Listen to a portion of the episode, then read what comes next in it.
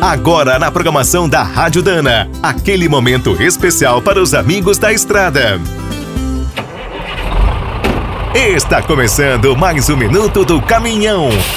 Fique por dentro das últimas notícias, histórias, dicas de manutenção e novas tecnologias. Hoje vamos relembrar as seis décadas de história da mais brasileira das montadoras. Nasceu como a Grisa, mas fez sucesso como a Grale.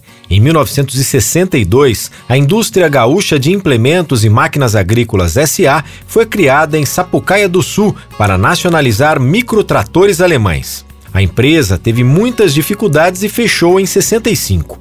Foi comprada por Francisco Stedley, que era dono da fábrica de lonas Frasli. O maquinário foi levado para Caxias do Sul e a marca foi rebatizada como Agrale. Em 1982, surpreendeu ao lançar o caminhão TX 1100.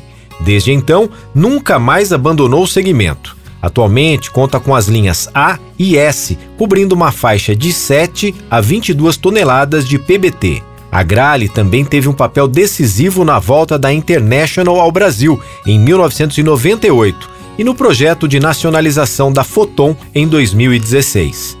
Agora, a empresa está investindo em outra parceria que fará história. Será responsável pela produção dos caminhões elétricos da nova Fenemê.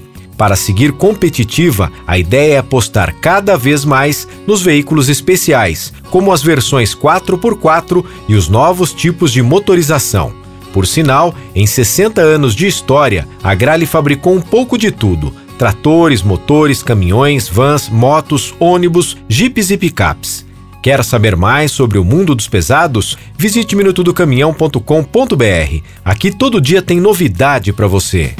O Minuto do Caminhão é um oferecimento de Spicer e Álvaros. Desde 1947, uma dupla imbatível em componentes de transmissão, suspensão e direção. Comemore com a gente. Dana, 75 anos de Brasil.